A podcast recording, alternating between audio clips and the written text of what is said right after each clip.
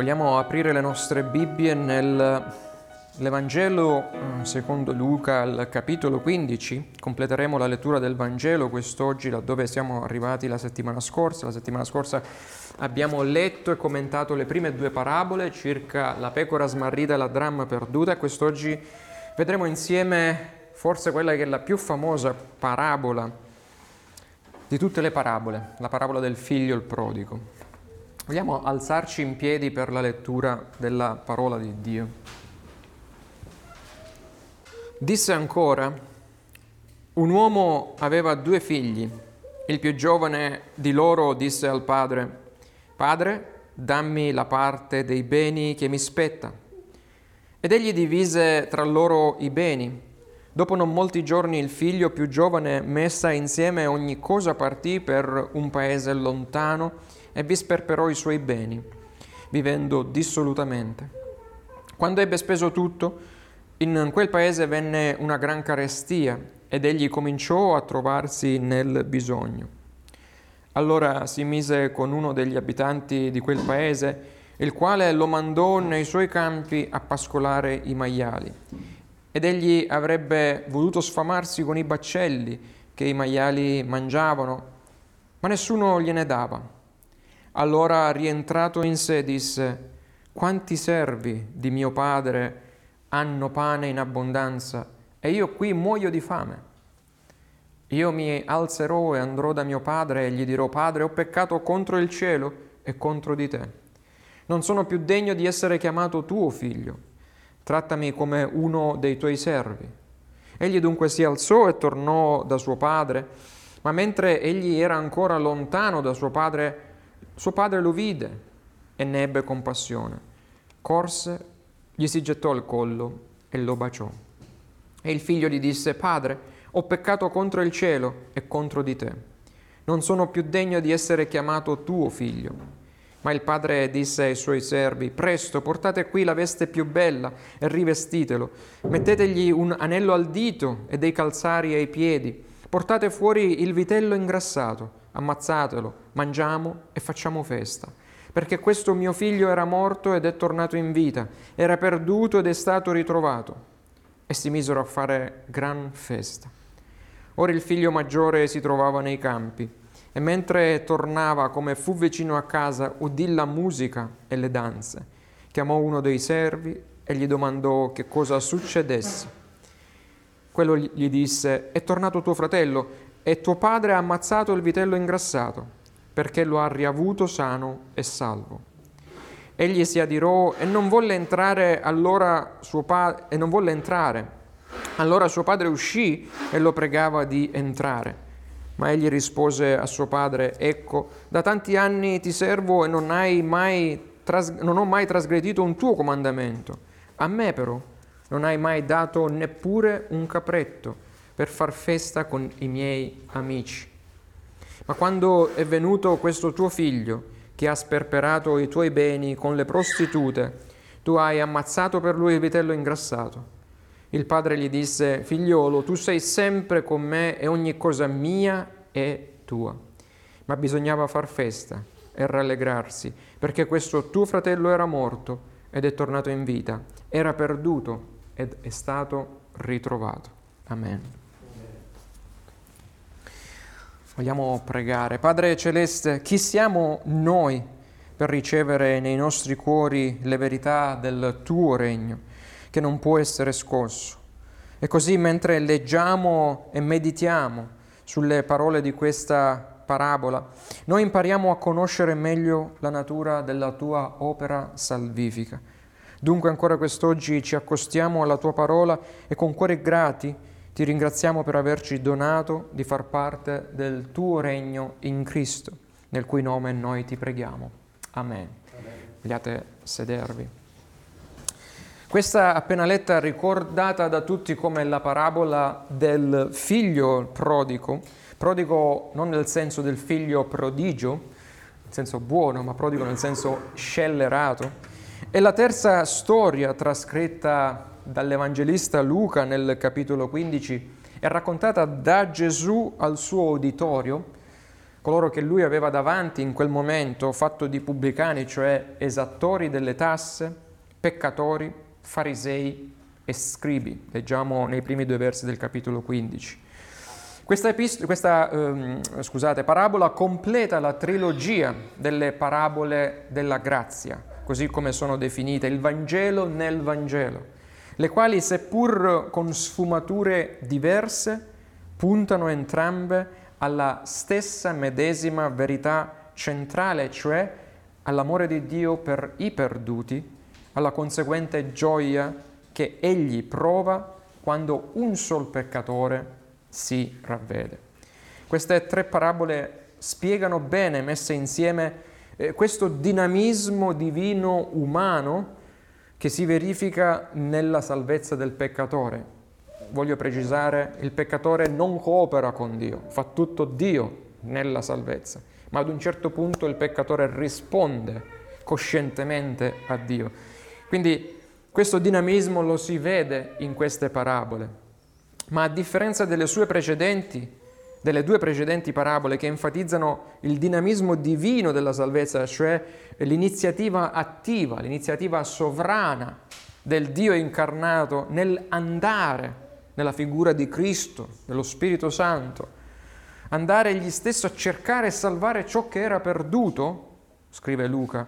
Questa terza parabola presenta invece un padre in trepidante attesa per il ritorno del figlio, enfatizzando invece il dinamismo umano, ossia la responsabilità personale del peccatore, che risponde positivamente al grazioso intervento della divina grazia salvifica che lo ha rigenerato a salvezza.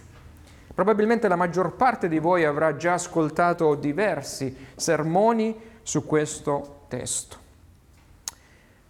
E fa sempre bene, credo, ascoltarne un altro perché la verità rivelata da questa parabola è tanto importante per noi oggi quanto lo è stata per l'uditorio originale che Gesù aveva davanti. Che lo vogliamo accettare o meno. Tutti noi dobbiamo misurarci con la drammatica verità che alla fine ognuno di noi può ricadere in una soltanto delle due categorie qui rappresentate dai due figli. Il ribelle peccatore penitente, rappresentato appunto dal giovane figlio da una parte, e dall'altra l'orgoglioso peccatore, nella fattispecie il fratello maggiore, che invece rimane in uno stato di ribellione nei confronti del padre. Quindi o sei in una categoria o sei nell'altra. E come puoi immaginare, il tuo appartenere ad una categoria o all'altra ha per te risvolti eterni totalmente diversi. Vita per la conversione, morte per la mancata conversione. Analizzeremo questa parabola considerando insieme tre punti. La conversione del figlio eh, perduto, l'attesa del padre compassionevole e l'ostinatezza del fratello adirato. Quindi la conversione del figlio perduto, l'attesa del padre compassionevole e l'ostinatezza del fratello adirato. Cominciamo col primo punto. Nel comportamento iniziale del giovane figlio che si affretta ad allontanarsi dalla casa del benevolo padre, scialacquando le sue sostanze con un, una vita sfrenata, dissoluta, vediamo esemplificato il cuore ribelle di ogni persona. Il mio, sì, il mio e il tuo cuore anche, che cerca di fuggire da Dio sin dalla nascita. Facciamo caso, facciamoci caso. Al concepimento noi tutti abbiamo ricevuto cosa? Un corpo che la provvidenza di Dio ci ha voluto donare. E vivendo lo usiamo non per la sua, ma per la nostra gloria, arrivando eh, a far di esso addirittura una fabbrica di peccato, sostiene Paolo nell'Epistola ai Romani al capitolo 1. E guardiamoci intorno per qualche istante. Basta poco per discernere che senza Cristo Noi siamo dei maestri nell'abusare non solo del nostro prossimo, ma anche delle risorse che Dio ci ha messo a disposizione attraverso il suo creato. E con esse cosa facciamo? Partoriamo peccato su peccato. Dedichiamo il tempo e la forza che Dio ogni giorno ci dona, le facoltà, gli effetti che Egli graziosamente ci provvede per perseguire cose che per quanto nobili possano eh, sembrare ai nostri occhi, agli occhi santi di Dio rimangono però futili, temporanee, peccaminose e senza nessun profitto eterno. E mentre facciamo tutto ciò, non siamo forse eh, in tutto questo simili al figlio, il prodigo, che si presenta al padre e rivendica, dicendo dammi tutto ciò che mi spetta e buonanotte sonatorio e arrivederci. In fondo, in fondo, come lui, anche noi, prima di essere rigenerati, novità di vita, volevamo vivere la nostra vita come ci pareva, come ci piaceva, lontano dal Padre celeste. Vedete l'analogia tra noi e il figlio prodigo. Nel Medio, nel Medio Oriente antico i figli ereditavano generalmente la proprietà paterna alla sua morte. Ma nell'antica legge ebraica c'era una disposizione che prevedeva che un figlio potesse già richiedere la sua eredità mentre il padre era ancora in vita. In tal caso però, finché il padre era vivo, il figlio non poteva disporre di quella proprietà, seppur aveva diritto al reddito che la stessa proprietà produceva, cioè se il padre gli dava un campo da coltivare, non poteva gestirlo lui, ma poteva prendere i eh, profitti da quel campo. Inoltre, in accordo alle leggi eh, deuteronomiche sull'eredità, Deuteronomio 21 ad esempio, il figlio maggiore doveva ricevere due terzi eh, del patrimonio paterno. Quindi in questo caso il figlio maggiore riceve due terzi, il figlio minore un terzo.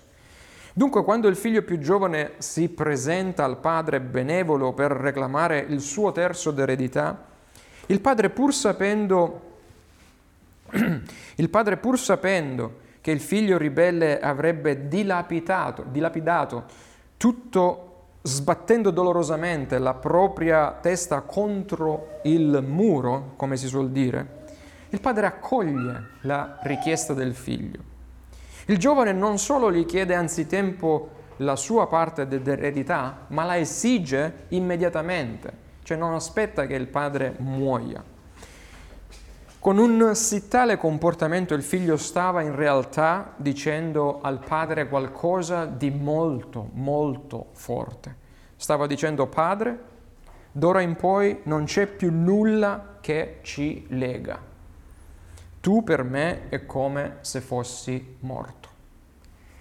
Magari considerando probabilmente la vita nella casa del padre restrittiva, troppo soffocante per lui, leggiamo che al versetto 13 il figlio prese la sua parte, tutta la sua parte, e se ne andò in un paese lontano, lasciandosi indietro nulla, per il quale un giorno poteva ritornare.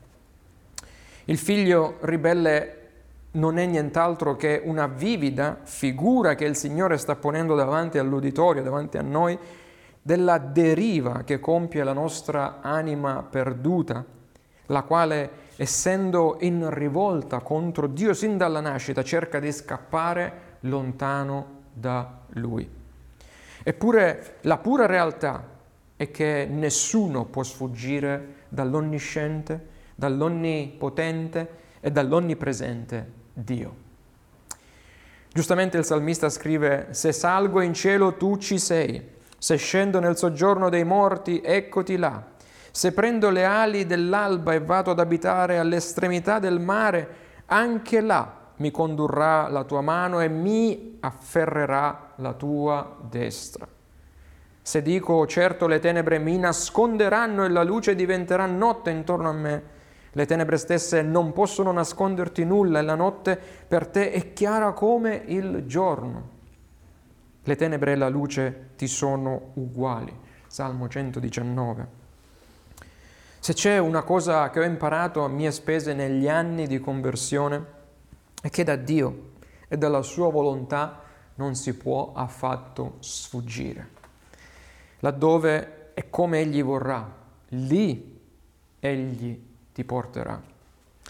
La narrazione ci dice che in brevissimo tempo il giovane dilapida tutta la sua eredità conducendo una vita dissoluta, soddisfacendo ogni appetito della sua carne, convincendosi che quella sia la vera piena vita da vivere. Ma il peccato è un despota tiranno. Prima ti dà, ma poi ti presenta un conto molto salato da pagare. Ed infatti il Signore ci dice che due disastri colpiscono simultaneamente il figlio ribelle. E proprio tali disastri, cioè la fine dei suoi averi, scusate,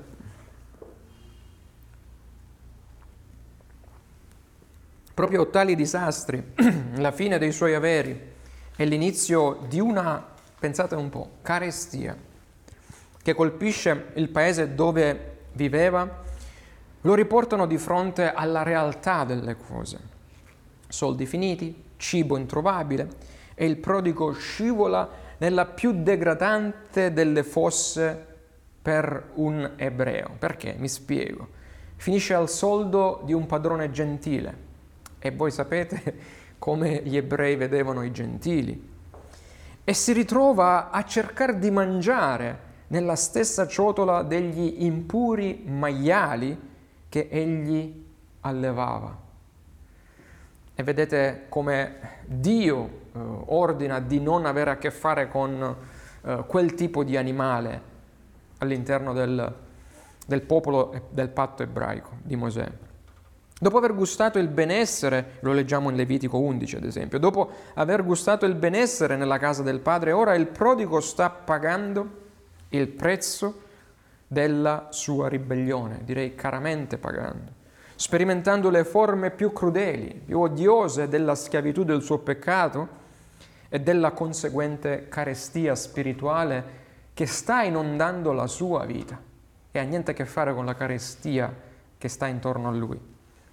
Il figlio prodigo rappresenta ciò che il peccato può fare e fa al peccatore che si ribella a Dio ma allo stesso tempo egli rappresenta coloro che il Signore Gesù va a cercare per poterli salvare. E vedete la buona notizia che abbiamo, che nel mezzo del nostro peccato, nel più profondo della nostra fossa spirituale, c'è speranza in Cristo. Dio non usa forse anche nelle nostre vite i dannosi effetti del nostro peccato e le circostanze avverse attorno a noi, quali una malattia, una calamità, quale possa essere una crisi matrimoniale, la perdita di una persona cara, la tragedia di una guerra, per spingerci dove? A guardare nuovamente a Lui non so se nel vostro viaggio terreno che state conducendo voi avete mai sperimentato la realtà delle crude parole di Pietro. Le leggiamo in seconda Pietro al capitolo 2. Egli scrive, se infatti dopo aver fuggito le corruzioni del mondo mediante la conoscenza del Signore e Salvatore Gesù Cristo, si lasciano di nuovo avviluppare in quelle e vincere, la loro condizione ultima diventa peggiore della prima. Il cane è tornato al suo vomito, scrive Pietro. La scrofa lavata è tornata a rotolarsi nel fango. Non so se voi avete sperimentato questo, spero di no, ma io sì, l'ho sperimentato purtroppo. Superata la mia ventina dopo, aver, dopo essere stato cercato e toccato dalla grazia di Dio, e dopo essermi allontanato dal mondano modo di vivere e avvicinato a Dio, ad un certo momento, nel 2004, mi ritrovai col ritornare al mio vomito e a rotolarmi nuovamente nel fango del mio peccato. E tutto accadde per soddisfare cosa? Quello che a mio avviso ritenevo fosse un innocuo quanto lecito desiderio per me, l'avere una compagnia affettiva al mio fianco. Purtroppo quella che avevo trovato non si rivelò essere la compagnia giusta e senza nemmeno accorgermene, per due lunghi anni mi ritrovai lontano da Dio, dilaniando la mia anima, ritornando a fare cose e a frequentare gente e posti che non mi appartenevano più. Ricordo che mentre da una parte mi chiedevo che ci faccio, che ci faccio io nuovamente in questi posti, mentre ero lì, dall'altra eh, finì pian piano per convincermi che avendo calpestato il sacrificio di Cristo e la sua grazia celeste, ovviamente comprendendo erroneamente questo, Dio non mi avrebbe più ripreso con sé, sporco come ero del mio vomito e del fango del mio peccato. Ma avendo sottovalutato la grazia irresistibile, lo scandaloso, il persistente e gioioso amore di Cristo, come abbiamo visto la volta scorsa, per i suoi eletti peccatori, amore che, come per il figlio prodigo, non mi abbandonò nella profondità della mia fossa in cui mi ero nuovamente perso. C'è un detto che dice che chi infrange la legge di Dio è poi egli stesso spezzato dalla stessa infranta legge di Dio. Ma grazie a Dio per i peccatori eletti e per i salvati che si smarriscono Proprio la legge di Dio è quel magnifico martello che batte del continuo la coscienza ed è quel precettore, quel pedagogo che nel mentre siamo nel nostro paese lontano ci porta a desiderare di compiere quell'inversione a U, quella conversione, per tornare a Dio abbandonandoci alla grazia di Cristo. Sì, Dio usa infatti sia il degrado della sofferenza generata dal nostro peccato, che le circostanze a noi avverse appositamente create da Lui intorno a noi. Ma usa anche il peso del santo giudizio che la santa legge di Dio fa incombere sulla nostra coscienza, per spingerci a guardare in alto, dal profondo della nostra forza, per desiderare di ritornare al Padre Celeste, presso cui c'è abbondanza di tutto. Nel verso 17 leggiamo che il figlio ribelle è finalmente rientrato in sé, sperimenta cioè un genuino pentimento, decide di ritornare a casa e confessare il suo peccato. Padre, pensa di dire, ho peccato contro il cielo e contro di te. Vedete, mette prima il peccare contro Dio e poi contro l'uomo, giustamente. Non sono più degno di essere chiamato tuo figlio, leggiamo al verso 21. Desidera esprimere il suo dolore, non solo per aver dissipato le risorse paterne, ma primariamente per aver peccato contro Dio.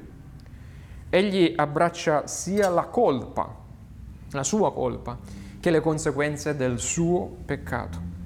Sono colpevole, non ho più diritto di essere tuo figlio, trattami come uno dei tuoi servi, pensa di dire al padre. Una confessione che suona un po' come quella di Davide nel Salmo 51, al verso 4, e che è indice di un vero ravvedimento a vita eterna, il quale ravvedimento, come scrive il Catechismo minore di Westminster, la domanda risposta 87, il ravvedimento è esso stesso una grazia salvifica concessa da Dio per la quale un peccatore dà una profonda consapevolezza del proprio peccato e ricevendo la misericordia di Dio in Cristo Gesù si volge con dispiacere e odio al proprio peccato da esso verso Dio, con piena consapevolezza e dopo essersi impegnato ad una nuova obbedienza. Questo che il Signore sta descrivendo non è soltanto il pellegrinaggio del figlio, il prodigo, che torna al Padre compassionevole, e qui entriamo nel nostro secondo punto, ma è anche il pellegrinaggio dell'anima perduta di ogni peccatore penitente che dalla fossa della sua perdizione ritorna a Dio. Attraverso questa parabola noi non apprendiamo solo le bassezze in cui il nostro peccato ci fa sprofondare. Ma per quanto siamo capaci di vederle, con questa parabola possiamo ammirare le altezze dell'amore di Dio che accoglie prontamente, che perdona gratuitamente e che ristora completamente il peccatore penitente. E il Signore Gesù ce lo narra nel modo più toccante, forse. Leggiamo che il figlio si alzò e tornò da suo padre, ma mentre egli era ancora lontano, suo padre lo vide come se stesse lì di giorno in giorno ad aspettarlo e ne ebbe compassione corse e gli si gettò al collo e lo baciò. Il padre non aspettava il figlio col fucile spianato. Quando ti vedrò a vista ti sparerò. Ma anzi, compie delle azioni che a quel tempo avrebbero tolto la sua dignità, gettando vergogna addirittura su di lui, quali il correre verso un contaminato e un immondo peccatore, abbracciarlo e addirittura baciarlo ripetutamente. Non ha forse il Signore Gesù fatto altrettanto con noi peccatori? Non ha egli preferito correre, perdere la sua dignità, correre su una infamante croce al fine di caricarsi la nostra indegnità? lavandoci da tutti i nostri peccati e cancellando le nostre colpe davanti al Padre? Presto, portate qui la veste più bella, rivestitelo, mettetegli un anello al dito e dei calzari ai piedi, portate fuori il vitello ingrassato, ammazzatelo, mangiamo e facciamo festa, perché questo mio figlio era morto ed è tornato in vita, era perduto ed è stato ritrovato. Furono le compassionevoli parole del Padre alla vista del Figlio ritrovato. Parole che ci mostrano gra- a grandi lettere l'amore infinito del Signore Gesù verso i peccatori e ci insegnano quanto Egli sia infinitamente disposto a ricevere tutti coloro che vanno a Lui, quanto, e, e, quanto è, e quanto è completo, pieno e immediato sia il perdono che Egli è pronto a concedere. Ognuno degli oggetti che il padre menziona e ordina che siano portati al figlio ha un significato speciale. Prima di tutto vuole che le sia messa la veste più bella. Nell'antico Medio Oriente l'abito migliore era un segno d'onore. Quando un re cercava di onorare un dignitario in visita, gli regalava una veste costosissima. Quindi il comando del padre portava questa implicazione. Date a questo mio figlio il massimo degli onori di casa mia. Poi c'è l'anello al dito. Quando esso veniva dato dal padre al figlio o dal re al uh, suo ministro, significava la concessione o il trasferimento di autorità da una persona all'altra. Il giovane pensava di non essere degno di essere chiamato figlio, e tutto ciò che chiedeva era di essere fatto servo di suo padre, persona priva d'autorità, cioè. Ma il padre mettendogli l'anello al dito gli restituisce l'autorità di filiazione nella casa paterna. I calzari erano a quel tempo invece un lusso, un lusso indossato solo dagli uomini liberi e mai dagli schiavi. Il giovane figlio era riapparso davanti alla casa del padre a piedi nudi, come uno schiavo, ma il padre lo fa rientrare in casa sua con le scarpe della libertà ai suoi piedi. E dopo aver riabilitato, ristorato, restaurato il figlio in tutto e per tutto, il padre fa portare il vitello ingrassato. Mangiamo e facciamo festa perché questo mio figlio era morto ed è tornato in vita, era perduto ed è stato ritrovato. Le ultime parole di questa epistola anche. A quel tempo, eh, di questa mh, mm, parabola, scusate, a quel tempo la carne la si mangiava di rado. Per cui non è come in Texas, meat, food, eh, very common. La carne in Texas molto comune. Quindi si mangiava di rado la carne a quel tempo, per cui eh, prendere il vitello ingrassato era segno che quello era un'occasione, quella era un'occasione specialissima in onore del figlio perduto, ora ritrovato è ritornato alla mensa familiare. Notate il parallelo nelle parole del Padre tra morto e vivo, tra perduto e ritrovato al verso 24, termini che si applicano anche alla nostra condizione prima e dopo la conversione a Cristo. Vediamo Efesini 2, i primi cinque versi, parlano proprio di questo. Prego che tu non possa mai sperimentarlo, ma se nel futuro dovessi anche te trovarti in un paese lontano, come è successo a me, magari per una ribellione contro Dio, se dovessi essere immerso nel pantano del tuo degrado morale. Non dimenticare però che per Dio non importa quanto tu possa scendere in basso, Egli è ansioso di perdonarti e riportarti in alto, perché Cristo ha pagato anche per quel tuo peccato, per tutti i tuoi peccati. Egli ha bevuto la santa ira del Padre che altrimenti sarebbe stata addebitata su di te è stato flagellato da Dio con la sferza a dieci corda della sua santa legge che avrebbe dovuto dilaniare la tua anima per l'eternità. Grazie a Cristo, il tuo benefattore, il tuo avvocato, il tuo intercessore divino, troverai sempre un Padre a riceverti calorosamente. Un Padre celeste, ovviamente, compassionevolmente e generosamente. Lasciamo che questa sconfinata misericordia del nostro Padre Celeste sia scolpita nel profondo dei nostri cuori, pervada le nostre menti. Non dimentichiamoci mai che Egli riceve i peccatori e che non prova piacere nella morte dell'Empio, ma prova gioia quando l'Empio si ravvede, scrive Ezechiele e che financo ci ha detto che colui che va a lui egli non lo caccerà fuori. Giovanni 6. E con questo, e, que, e con questo Dio, e con questa misericordia, che tutti i peccatori che giacciono nella loro fossa dovrebbero misurarsi in questa vita. E in questo Dio e nella sua misericordia che i santi dovrebbero sempre rifugiarsi in questa vita, affinché quando cadono e tristemente si ritrovano nel loro paese lontano, possano ricordarsi di tale compassionevole amore, pentirsi e ritornare prontamente tra le braccia di colui che ha accettato di farsi chiamare da noi peccatori Abba, Padre.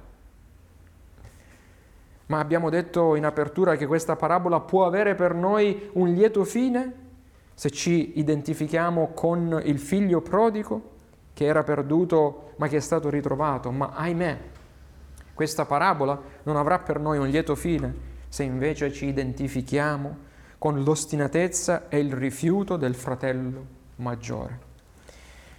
Il rifiuto di unirsi ai festeggiamenti per il fratello ritrovato e gioire per esso insieme alla casa del Padre. La sua incapacità di celebrare tradisce l'incapacità di perdonare. E la sua incapacità di mostrare misericordia rivela probabilmente un cuore che non ha ricevuto egli stesso misericordia. Per cui questo fratello maggiore diviene un'immagine esatta degli ebrei dei tempi del Signore, che non potevano sopportare l'idea che un gentile diventasse un loro fratello e che questi fosse reso partecipe dei loro privilegi lo avrebbero volentieri escluso dal favore di Dio e dall'essere coerede e copartecipe con loro in Cristo. D'altra parte il fratello maggiore è un tipo esatto degli scribi e dei farisei a cui il Signore stava raccontando questa parabola. Essi avevano obiettato che il Signore riceveva i peccatori e mangiava con loro ed essi mormoravano perché era venuto per aprire la porta della salvezza ai pubblicani e alle prostitute, agli impuri. Sarebbero stati più contenti, scribi e farisei, se il Signore avesse limitato il suo ministero alla loro setta e avrebbe abbandonato a se stessi gli empi e gli ignoranti. Ed ancora il fratello maggiore è un tipo di coloro che nella Chiesa di Cristo, purtroppo sì, anche nella Chiesa di Cristo. Anziché gioire, si scandalizzano e si vergognano quando il Vangelo della grazia salva e porta in Chiesa tanto il religioso per bene, tra virgolette, quanto l'immorale peccatore, il disonesto truffatore, il drogato, l'alcolista, lo spacciatore, il malvivente, il pedofilo, il criminale. L'attitudine peccaminosa mostrata dal fratello maggiore nasce dal non aver compreso la gratuità della grazia divina e la potenza del Vangelo di Cristo. Cioè ciò porta all'incapacità di riconoscere il vero fratello maggiore di tutti i salvati, cioè Gesù Cristo, quale quell'unico vero uomo e vero Dio che ha meritato il cielo per noi e che con la sua obbedienza completa e il suo sacrificio perfetto ha reso il Padre al 100% propizio e dalla nostra parte. La realtà che viene fuori dal cuore del fratello maggiore è che nessuno può veramente amare un altro peccatore, cioè il suo prossimo, come abbiamo letto in apertura la legge di Dio in Matteo 22, se prima non ha, abbia sperimentato egli stesso il grazioso amore di Dio nella sua vita, se egli stesso non abbia sperimentato il pellegrinaggio del figlio giovane, ossia il glorioso quanto diciamo terribile viaggio dall'umiliazione, dalla propria fossa alla propria completa restaurazione operata dalla grazia sovrana di Dio. Colui che veramente comprende che noi tutti saremmo solamente da condannare. E se siamo salvati lo siamo solamente per grazia. Quel tal uomo, quella tal donna difficilmente saranno trovati a parlare come il fratello maggiore. In conclusione, se la conversione di colui che era morto ed è tornato in vita, che era perduto ed è stato ritrovato, fa gioire gli angeli del cielo, non deve essa far gioire anche noi credenti, noi cristiani sulla terra? Abigail, Abigail, è il nome che abbiamo dato alla nostra piccola figlia. In ebraico significa la gioia del padre. E credo che soltanto mia moglie possa vedere giornalmente quanta gioia la nostra piccolina porta al mio cuore. Ma la gioia della sua nascita non, la nascita fisica, non potrà mai essere equiparata alla gioia che tanto noi genitori sulla terra, tanto gli angeli nel cielo potranno ricevere se un giorno Abigail dovesse sperimentare la nuova nascita, quella sperimentale, sper- eh, spirituale di Cristo. Ogni cristiano per diventare tale, per diventare un credente, un salvato, un cristiano, ha vissuto a suo modo, in un modo o nell'altro, questa meravigliosa storia del figlio prodigo. La sua propria conversione a U, dal fuggire lontano da Dio a ritornare a Dio.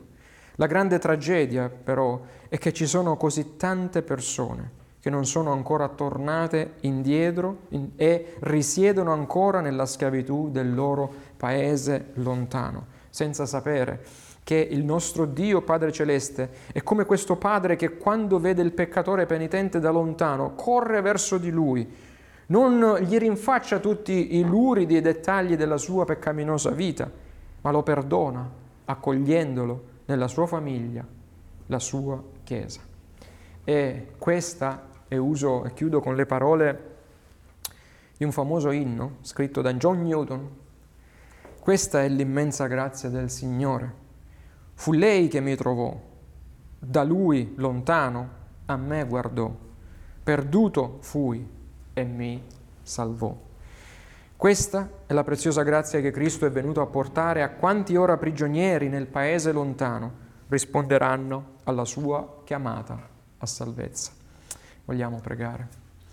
Padre Celeste, i nostri cuori gioiscono nel privilegio che abbiamo di poterti chiamare Padre, Abba, Padre. Facciamo fatica a comprendere il tuo amore per noi peccatori, quel tuo amore così profondo ed eterno al punto da dare a ciascuno di tutti noi eletti il valore dell'incarnazione, della sofferenza, della morte e della risurrezione del tuo unigenito Figlio. Grazie per aver concepito un sì tale meraviglioso piano di salvezza, Padre. E soprattutto grazie per aver fatto di noi peccatori l'oggetto del tuo incomprensibile amore in Gesù Cristo. Preghiamo per coloro che ancora non ti conoscono come loro Padre, per coloro che si sono sviati, affinché vengano a te per mezzo del nostro Signore Gesù Cristo, confidando nella sua completa opera di salvezza, nel cui nome noi ti preghiamo. Amen.